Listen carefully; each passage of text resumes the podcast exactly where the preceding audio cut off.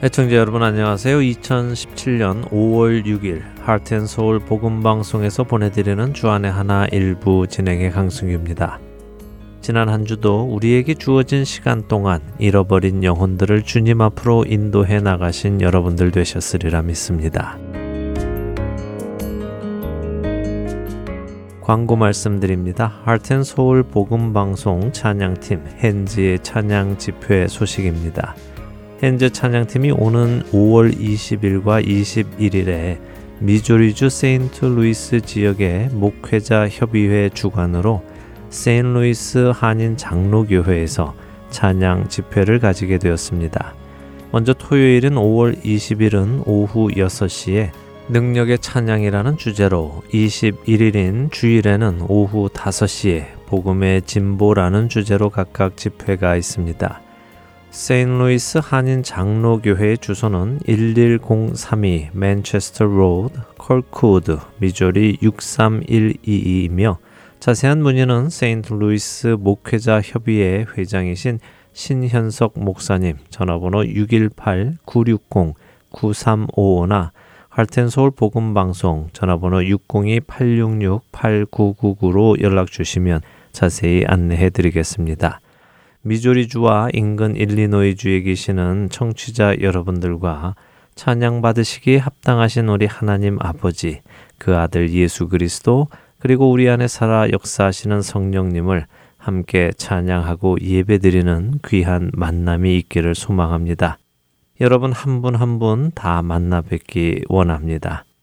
또한 이번 집회에서도 하나님의 영광만이 드러나시도록 애청자 여러분들의 기도 또한 부탁을 드립니다.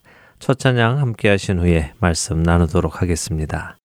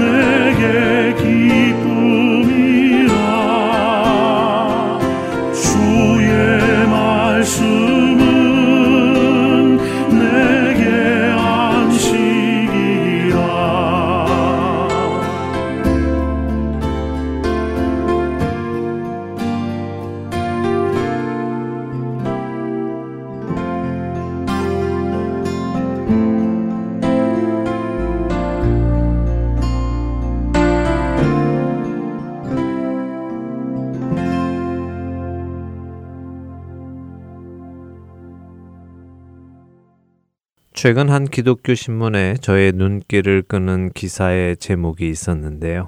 그 제목은 이랬습니다. 미국 기독교인 성경 좋아하지만 많이 읽지는 않아 라는 제목이었습니다.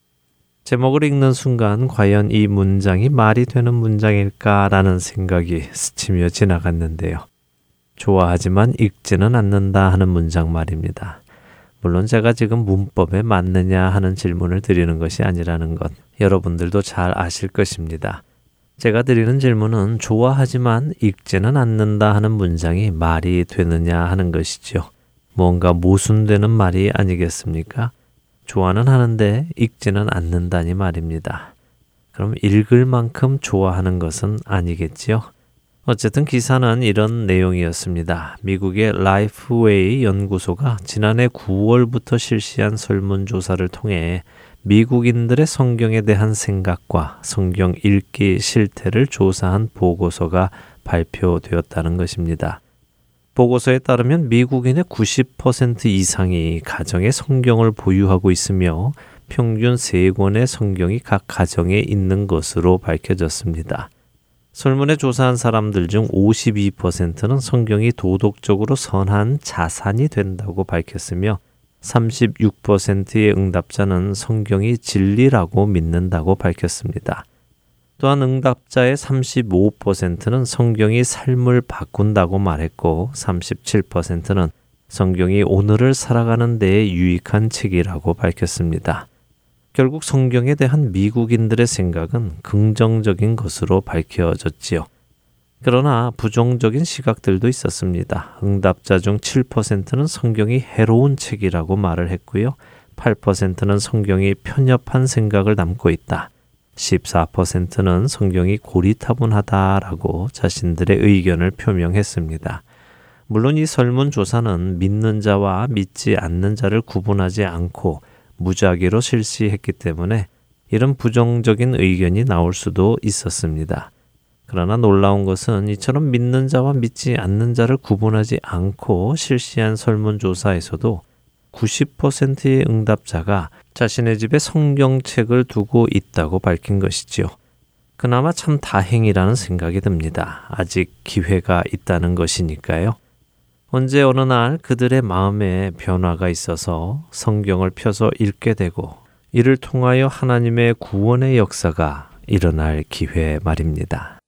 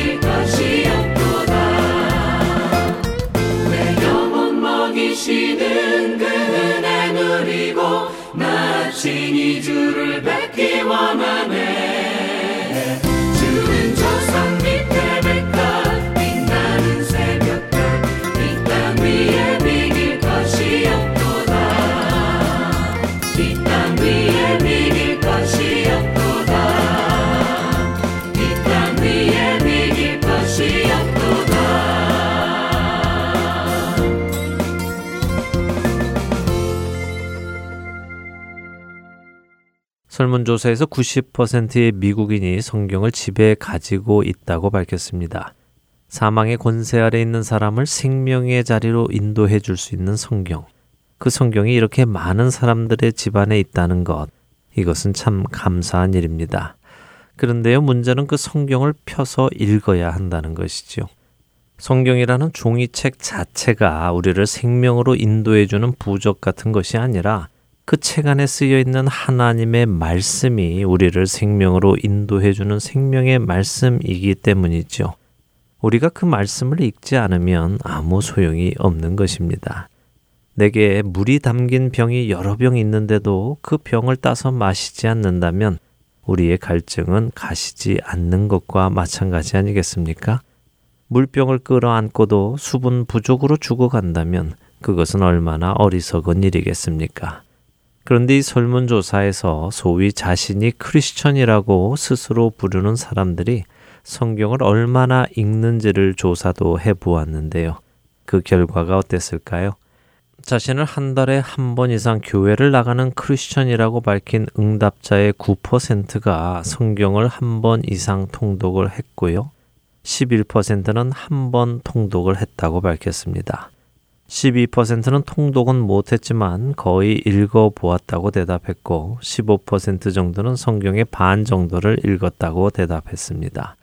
30%는 성경의 몇 구절 혹은 몇 개의 스토리 정도를 읽어 보았다고 밝혔습니다. 응답자의 13%는 성경의 두세 구절을 읽어 보았고 10%는 한 번도 성경을 읽어보지 않았다고 답을 했습니다. 결론을 따져보면 성경이 유익하고 삶을 변화시키고 진리라고 밝힌 사람들 중에 그 성경을 다 읽어본 사람은 10명 중 2명이라는 것입니다. 참 이상하지 않습니까? 유익하고 삶을 변화시키고 진리의 말씀이라고 스스로 말하면서도 10명 중 2명만이 그 말씀을 다 읽었다는 것이 말입니다. 이 보고서는 미국 기독교인들이 성경에 대한 호의적인 입장에도 불구하고 실제로 성경을 자주 읽지 않는 이유를 첫째는 다른 우선순위에 밀려서이며 둘째는 삶이 너무 바빠서라고 밝혔습니다. 이와 함께 스캇 맥코넬 편집장은 대부분의 미국인들이 성경을 읽는 유일한 순간은 누군가 이를 읽어줄 때라고 설명을 했습니다. 다시 말하면 그나마 성경을 가끔 읽는다고 대답한 사람들도 자신이 성경을 펴서 읽는 것이 아니라 누군가 성경을 읽을 때에 함께 읽는 것을 읽는 것이라고 대답했다는 것입니다.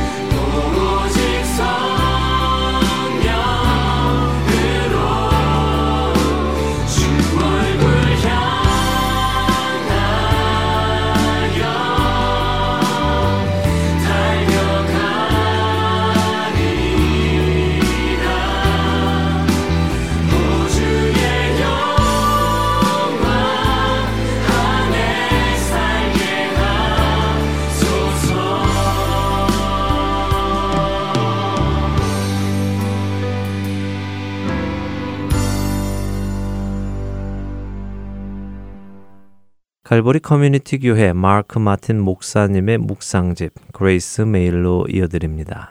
박재필 아나운서가 낭독해 드립니다.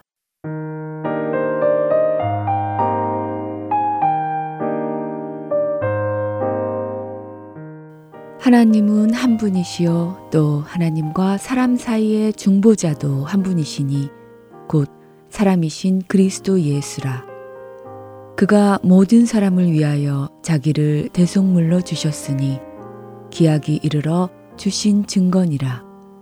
디모데전서 2장 5절에서 6절 말씀입니다.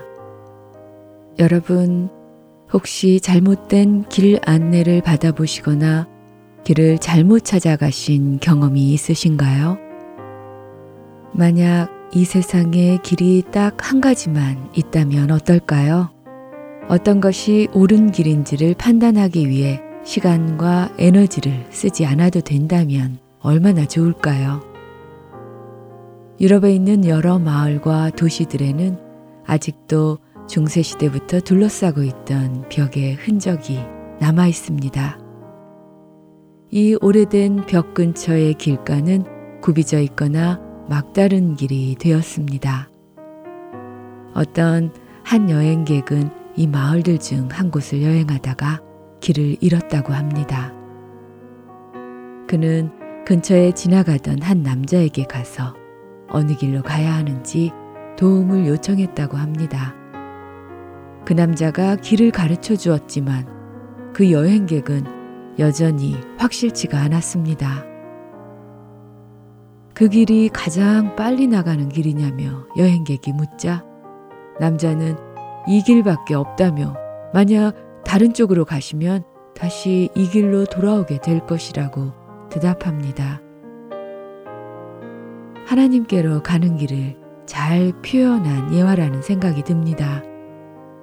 십자가에서 우리를 위해서 돌아가시고 부활하신 예수 그리스도를 통해서만이 우리는 하나님께로 갈 수 있습니다. 어떤 이는 물을 것입니다. 그 길이 최선인가요? 그때 우리는 그 길뿐이며 다른 길은 제자리로 다시 돌려놓을 뿐만 아니라 주님으로부터 떨어뜨려 어둠 밖으로 내몰리게 될 것이라고 분명히 답해야 할 것입니다. 요한복음 14장 6절 말씀을 읽어드리겠습니다. 예수께서 이르시되 내가 곧 길이요 진리요 생명이니 나로 말미암지 않고는 아버지께로 올 자가 없느니라. 길과 진리와 생명 되신 예수 그리스도를 믿는 믿음으로 오늘도 한 걸음 한 걸음 나아가시기를 소망합니다.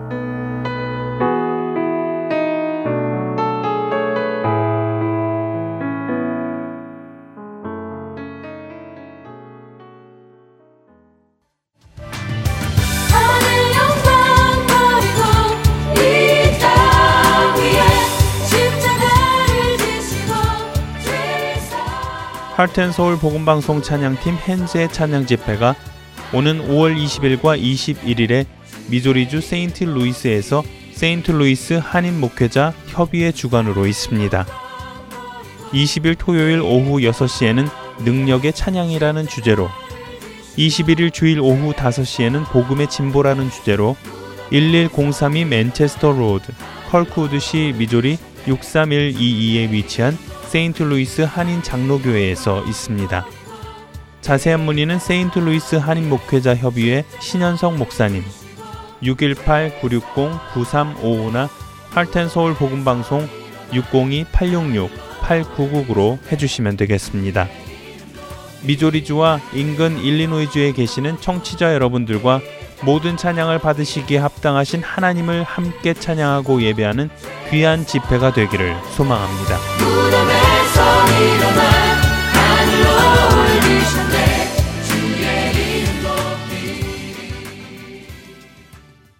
할텐서울 복음방송은 인터넷 www.할텐서울.org를 통해 매주 토요일 6시간의 한국어와 1시간의 영어, 1시간의 일본어로 복음을 전하는 선교회입니다.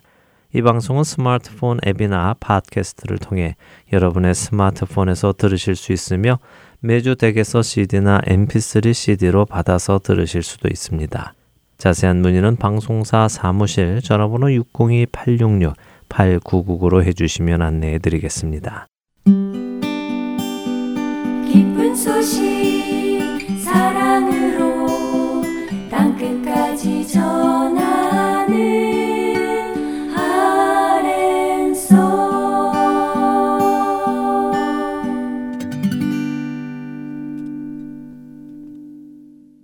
이스라엘에서 사역하시는 유병성 목사님과 떠나는 성경 여행 베들레헴에서 예루살렘까지 함께 하시겠습니다. 오늘은 가드라는 제목으로 말씀 전해 주십니다.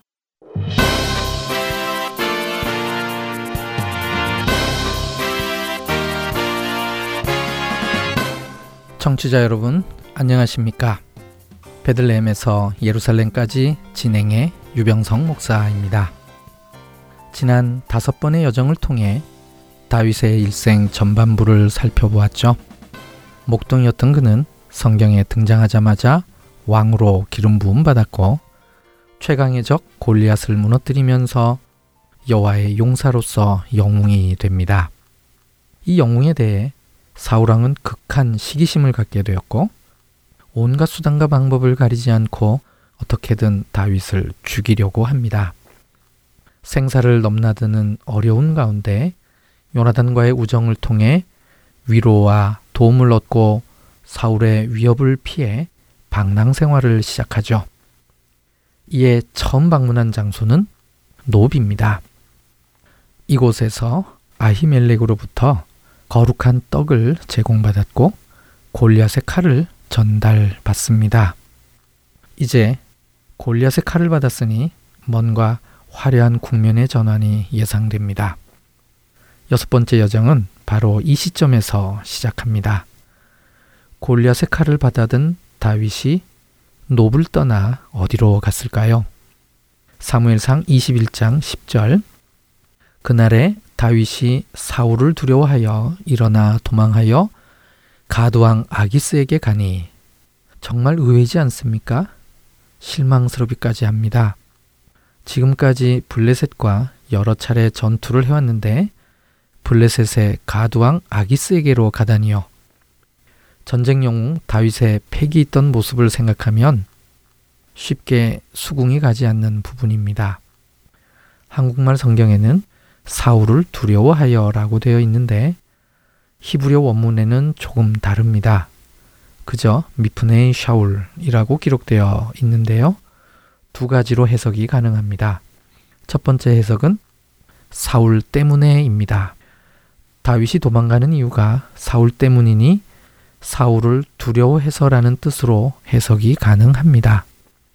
영어 성경 킹 제임스 버전이 이렇게 해석을 했고 한국어 성경도 이 번역을 따른 것이죠. 두 번째 해석은 사울 면전으로부터입니다. 이것은 다윗이 도망하는 이유라기보다는 과정과 결과를 표현한 것입니다. 헬라어 번역 성경인 70인역은 이 견해를 따르고 있습니다. 사울이 보이지 않는 곳 혹은 사울이 없는 곳으로 가기 위하여 도망하는 것이죠. 제 개인적으로는 두 번째 해석을 지지합니다. 다윗이 사울에 대해 겁을 먹은 결과라기보다는 전략적으로 사울의 면전으로부터 확실하게 도망하는 방법을 택한 것이죠. 사울이 도저히 쫓아올 수 없는 곳이 블레셋의 영토이니까요. 그것도 골리앗의 칼을 들고 골리앗의 도시로 찾아간 것입니다. 이것은 오히려 겁쟁이라면 할 수 없는 일이죠. 오늘 본문은 아니지만 다윗의 마음을 읽을 수 있는 구절이 있습니다. 사무엘상 27장 1절 다윗이 그 마음에 생각하기를 내가 후일에는 사울의 손에 붙잡히리니 블레셋 사람들의 땅으로 피하여 들어가는 것이 좋으리로다. 사울이 이스라엘 온 영토 내에서 다시 나를 찾다가 단념하리니 내가 그의 손에서 벗어나리라 하고 그럼 왜 하필 여러 블레셋 도시 가운데 가드였을까요? 가드 출신인 골리앗을 무너뜨린 다윗 입장에선 불리한 도시 같은데 말이죠. 아마도 가드가 블레셋의 도시 중 가장 크기 때문인 듯 합니다. 큰 도시 가드로 도피해 들어가면 사람들이 다윗을 못 알아볼 것이라고 생각했던 것 같습니다. 다른 블레셋 도시의 성주를 방백이라고 부르는데 유일하게 가드는 왕이라고 불렀습니다. 블레셋의 방백을 히브리어로 סרני פלשתים이라고 합니다. 여기에 사용된 סרן은 블레셋 도시의 성주를 지칭하는 말입니다. 하지만 유일하게 가드는 왕, 즉 멜렉이라고 불렀습니다. 블레셋 다섯 성읍의 우두머리 역할을 하기에 왕이라고 칭했던 것이죠. 그래서 이 가드가 블레셋의 다섯 성읍 중 가장 큰 도시였다고 볼 수 있습니다. 하지만 아기스의 신하들이 손쉽게 그를 알아보았고 곧바로 가드왕 아기스에게 알립니다. 그런데 여기에 아주 특이한 표현이 있습니다. 아기스의 신하들은 이미 다윗을 왕으로 인정하고 있습니다. 21장 11절 아기스의 신하들이 아기스에게 말하되 이는 그 땅의 왕 다윗이 아니니까 무리가 춤추며 이 사람의 일을 노래하여 이르되 사울이 죽인 자는 천천히요 다윗은 만만히로다 하지 아니하였나이까 한지라 아기스의 신하들은 다윗을 군사적으로 성공한 사람이라고 인정하고 있습니다. 심지어는 이스라엘 사람들이 부르는 노래까지 알고 있을 정도입니다. 이미 여러 차례 전쟁터에서 싸운 경험이 있기에 다윗이 이스라엘 군대의 장관이라는 것을 그들도 알고 있는 것이지요. 그래도 얼굴이 알려져 있을 정도는 아니었을 텐데 그들은 어떻게 다윗을 알아봤을까요? 아마도 얼굴이 아니라 특정 물건을 통해 다윗을 알아본 것이 아닐까요? 그 물건이 바로 골리앗의 칼일 수 있습니다. 골리앗의 칼을 알아보는 사람은 많을 테니까요. 가드 출신 골리앗은 여러 전투에서 활약했을 것이고 가드에는 그에게 칼을 만들어준 사람도 있을 터이니 이는 확실한 증표가 됩니다. 이 상황을 염두에 두면 왜 아기스의 신하들이 다윗을 그 땅의 왕이라고 칭했는지 이해할 수 있습니다. 아직 아무도 다윗을 왕이라고 호칭하지 않을 때인데 말이죠. 궁극적으로는 왕이 되겠지만 아직은 아닙니다. 도망자 신세죠. 그렇다면 무엇이 이들로 하여금 이런 표현을 하게 했을까요? 저는 그 힌트를 골리앗의 칼에서 찾아봤습니다. 가드 사람들은 골리앗을 죽이고 그의 칼을 가져간 사람이야말로 적국의 왕이라고 생각했을 것입니다. 블레셋의 장수 골리앗의 칼을 취한 다윗은 골리앗보다 더 강한 장수, 즉 그 땅의 왕으로 인식되어진 것이죠. 그들의 눈앞에 지금 그 사람이 있습니다. 그러니 그들은 그를 가리켜 그 땅의 왕이라고 표현한 것이지요. 자신들의 왕인 아기스와 동급으로 같은 단어인 멜렉으로 표현했습니다. 오늘 본문에서 벌어지는 일련의 사건을 위해서 골리앗의 칼은 꼭 필요한 소품이었던 것이죠. 그래서 다윗은 노을 먼저 들렸고 그곳에서 그 칼을 가지고 여기까지 오게 된 것입니다. 그렇다면 노브에서 출발해서 가드까지는 어느 길 혹은 어느 경로로 왔을까요? 이 문제를 생각해 보기 위해서는 가드가 어디에 있는지를 먼저 살펴봐야 되겠죠. 성경 지명을 탐색한 19세기의 학자 에드워드 로빈스는 텔 짜피트를 블레셋 도시 중의 하나인 가드라고 생각했습니다. 이 견해가 널리 받아들여지다가 1920년에 윌리엄 알브라이트는 텔 아레이니를 성경의 가드라고 주장하기 시작합니다. 그래서 이스라엘이 독립한 후 이 견해에 따라 텔 아레이니 근처에 도시를 건설하고 키리앗 가드라고 이름을 붙였습니다. 하지만 대대적인 발굴에도 불구하고 가나안 시대인 중기 청동기 시대의 흔적이 나오지 않아 더 이상 성경의 가드로 보기 어려워졌습니다. 그래서 다시 대부분의 학자들이 처음에 로빈슨이 주장한 대로 텔 짜피트에 관심을 갖게 됩니다. 최근까지 발굴된 유물들을 통해 볼 때 이곳이 블레셋의 도시 가드인 것은 거의 확실합니다. 성경의 가드는 현대 도시 키리앗 가드 근처가 아니라 오히려 엘라 골짜기에 있는 텔 짜피트입니다. 엘라 골짜기 한가운데에 다윗이 물맷돌을 주었던 나칼 엘라가 흐르고 있는데 이 나칼 엘라는 텔 아세가를 휘둘러 흐르면서 엘라 골짜기를 빠져나가 블레셋 평야로 흘러 들어갑니다. 블레셋 평야에 이르기 바로 전 엘라 시내가 옆에 텔자피트가 거대한 모습으로 우뚝 서 있습니다.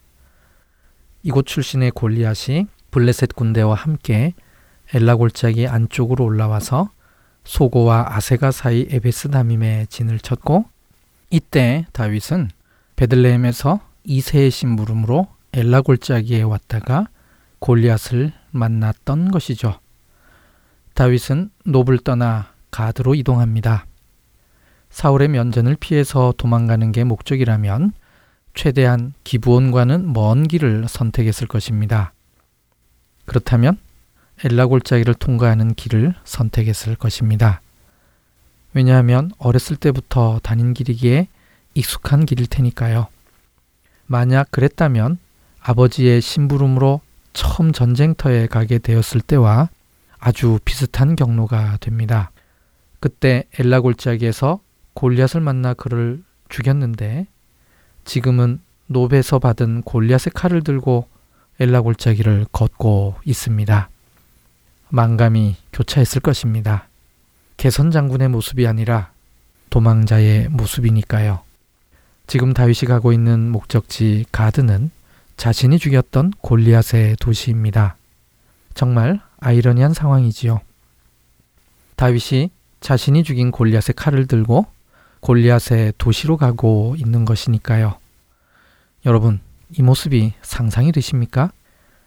이때의 다윗의 심정을 노래한 시가 시편 56편입니다. 제목에 다윗이 가드에서 블레셋인에게 잡힌 때에 라고 되어 있습니다. 다윗이 아마도 엘라 골짜기를 터벅 터벅 걸어가면서 가드가 점점 가까워지는 것을 보면서 이 시편을 읊기 시작했을 것입니다.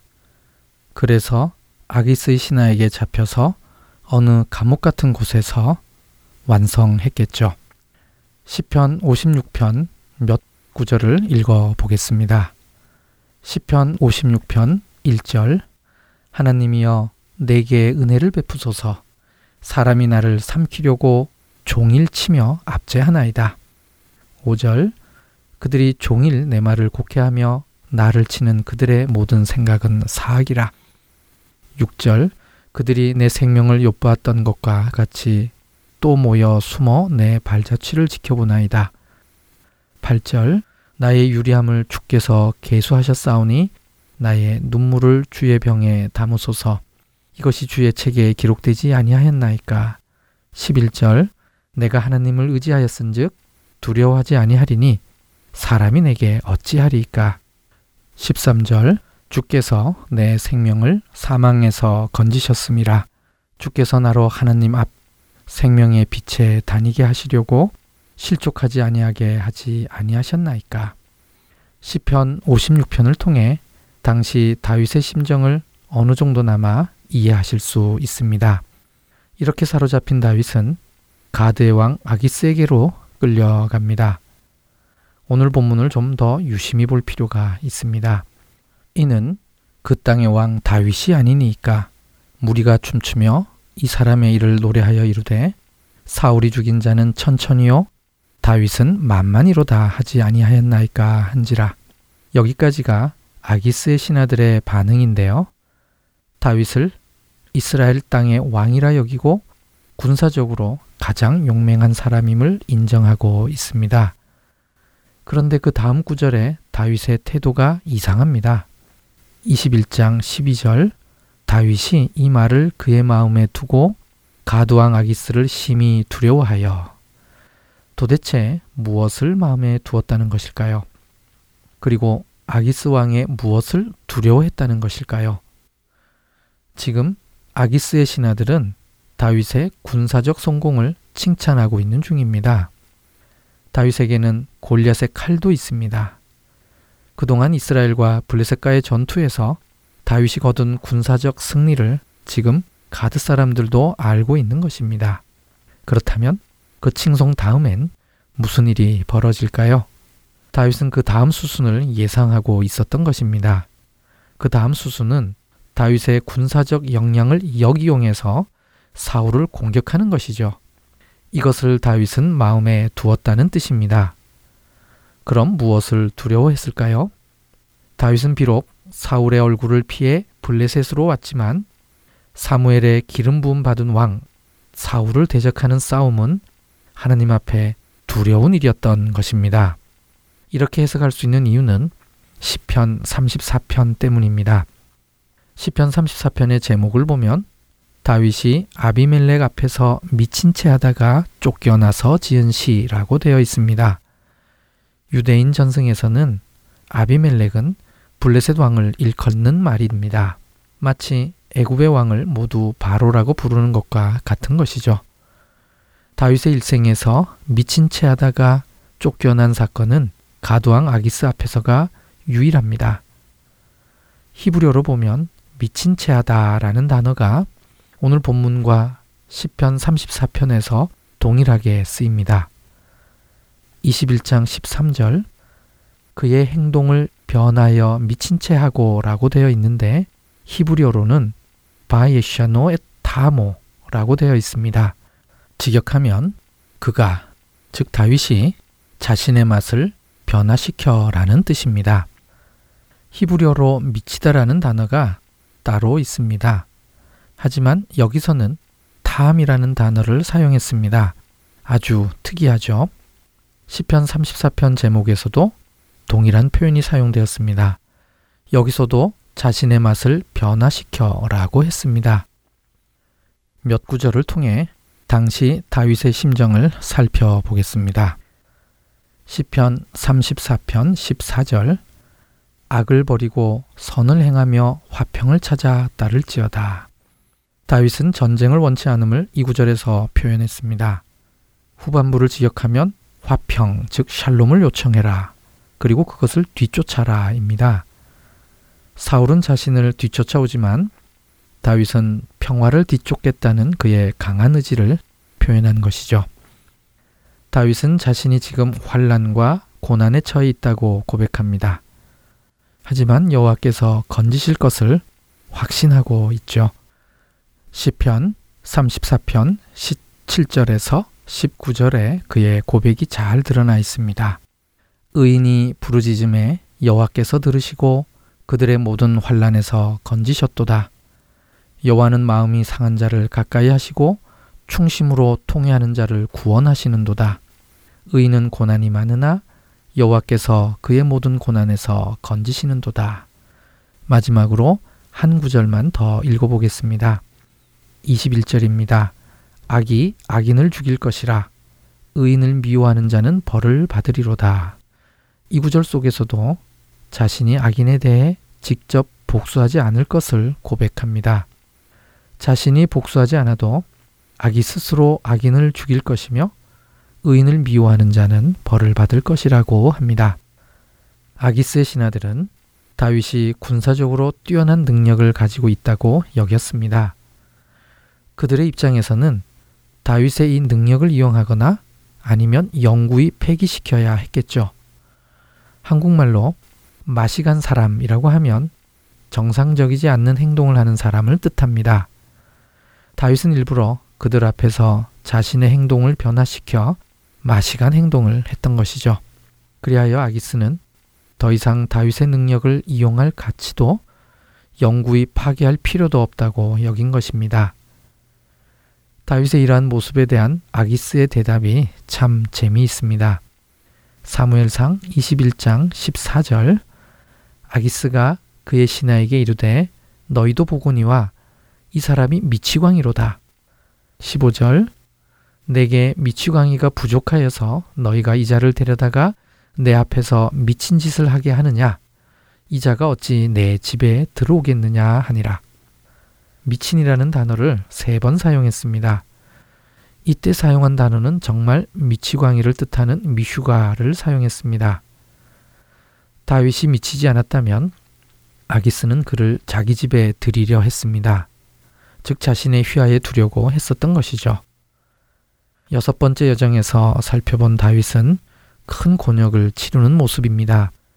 노베에서 골리앗의 칼을 받아들고 사울의 얼굴을 피해 가드로 갑니다. 가드에서 처한 위기를 미친 척하여 벗어나게 되죠. 10편 56편과 34편에 그때의 다윗의 심정이 잘 나타나 있었습니다. 다음 시간에는 사무엘상 22장 1절에서부터 23절 말씀을 통해 다윗의 새로운 시작을 살펴보겠습니다. 오늘은 여기까지입니다. 안녕히 계십시오.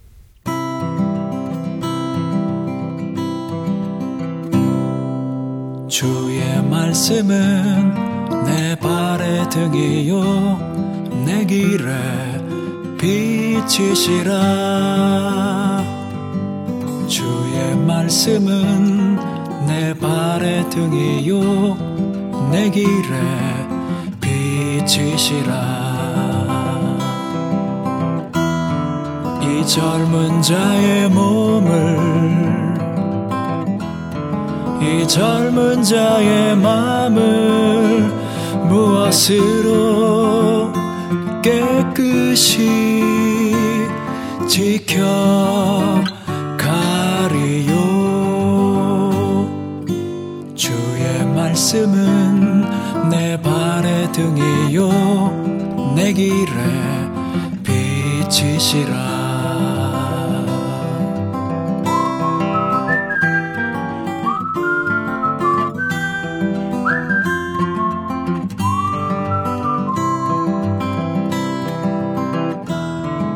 이 젊은 자의 몸을 이 젊은 자의 마음을 무엇으로 깨끗이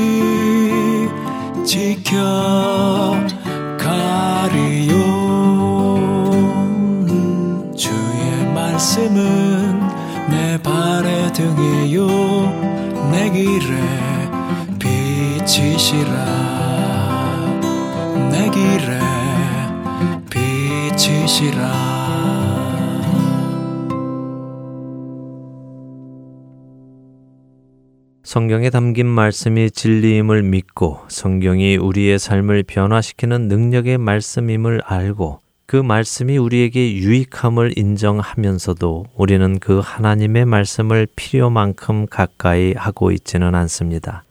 그리고 그 이유는 라이프웨이 연구소의 보고처럼 다른 우선순위에 밀려서이거나 삶이 너무 바빠서입니다. 다른 우선순위란 무엇일까요? 여러분들은 여러분에게 잠깐의 시간이 날 때 무엇을 가장 먼저 하십니까? 신문을 펴는 사람, TV를 켜는 사람, 인터넷을 찾는 사람, 음악을 듣는 사람, 친구에게 전화하는 사람, 잠을 청하는 사람, 소파에 누워 눈을 감는 사람, 무엇을 먹는 사람, 무엇을 마시는 사람, 기도하는 사람, 성경을 펴는 사람, 다 각각 다를 것입니다. 그러나 그 모습은 다 다르다 하더라도 잠시의 시간이 날 때 하는 그것이 바로 자기 삶의 가장 우선순위에 있는 것이라는 것은 공통적인 점일 것입니다. 여러분의 삶에 가장 중요한 것은 무엇입니까? 여러분들이 공들이고 계신 것은 무엇인지요? 여러분이 중요하게 생각하시는 그것, 여러분이 공들이고 계시는 그것, 바로 그것을 하나님께서도 중요하게 생각하시고 하나님께서도 공을 들이고 계십니까? 그렇다면 다행입니다. 그러나 그렇지 않다면 우리는 생각해 보아야 할 것입니다. 왜 하나님께서 중요하게 생각지 않으시고 공들이지도 않으시는 이것을 나는 중요하게 생각하며 공들이고 있는지 말입니다. 예수님은 마태복음 6장 21절에서 분명하게 말씀하십니다. 내 보물 있는 그곳에는 내 마음도 있느니라. 좋아는 하는데 읽지 않는다는 것은 좋아는 하지만 읽을 만큼 좋아하지는 않는다는 말도 됩니다. 우리는 자신이 좋아하는 것들을 위해 많은 것을 투자합니다. 먼 길을 마다 않고 가서 사서 모으기도 하고 비싼 돈을 주면서까지 사기도 합니다.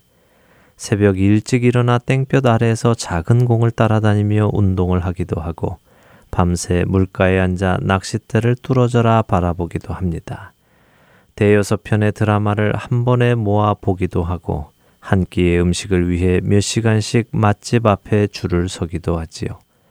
그러나 우리를 생명으로 이끄시는 하나님의 말씀, 우리에게 그분의 성품을 더 알게 해 주시기 위해 쓰신 그분의 말씀, 영원한 삶을 위해 준비해야 할 일들을 적어 주신 그 말씀, 꿀보다도 더 달다는 그 말씀을 향해서는 어떠한 열정을 가지고 있습니까? 우리가 말씀을 향해 그만한 열정이 없다는 것은 천국을 향한 열정도 그만큼 없다는 이야기며 주님을 향한 사랑도 그만큼 없다는 이야기라면 너무 무리한 해석일까요? 하나님은 우리를 향해 그 아들까지 주시기를 아끼지 않으셨습니다. 우리를 향한 하나님의 사랑을 확증하셨지요. 우리는 무엇으로 그 은혜에 대한 감사함을 보이겠습니까? 우리의 삶으로 드려야 하지 않겠습니까? 그분을 향한 나의 사랑으로 그 은혜에 대한 감사함을 말씀드려야 하지 않겠습니까? 베드로 후서 3장은 우리가 마지막 시대에 어떠한 자세로 살아가야 하는지를 말씀해 주십니다. 우리가 무엇에 집중해야 하는지 말씀해 주시지요. 베드로 후서 3장 11절에서 13절의 말씀입니다. 이 모든 것이 이렇게 풀어지리니 너희가 어떠한 사람이 되어야 마땅하냐? 거룩한 행실과 경건함으로 하나님의 날이 임하기를 바라보고 간절히 사모하라. 그날에 하늘이 불에 타서 풀어지고 물질이 뜨거운 불에 녹아지려니와 우리는 그의 약속대로 의가 있는 곳인 새 하늘과 새 땅을 바라보도다. 오늘 나는 어디를 바라보고 어디에 신경을 쓰고 있는지, 무엇에 우선순위를 두고 살아가고 있는지, 각자의 삶을 돌아보며 점검해 보는 시간이 있기를 소망합니다. 함께 해주신 여러분들께 감사드리며 저는 다음 주 이 시간 다시 찾아뵙겠습니다. 지금까지 구성과 진행의 강순기였습니다. 애청자 여러분, 안녕히 계십시오.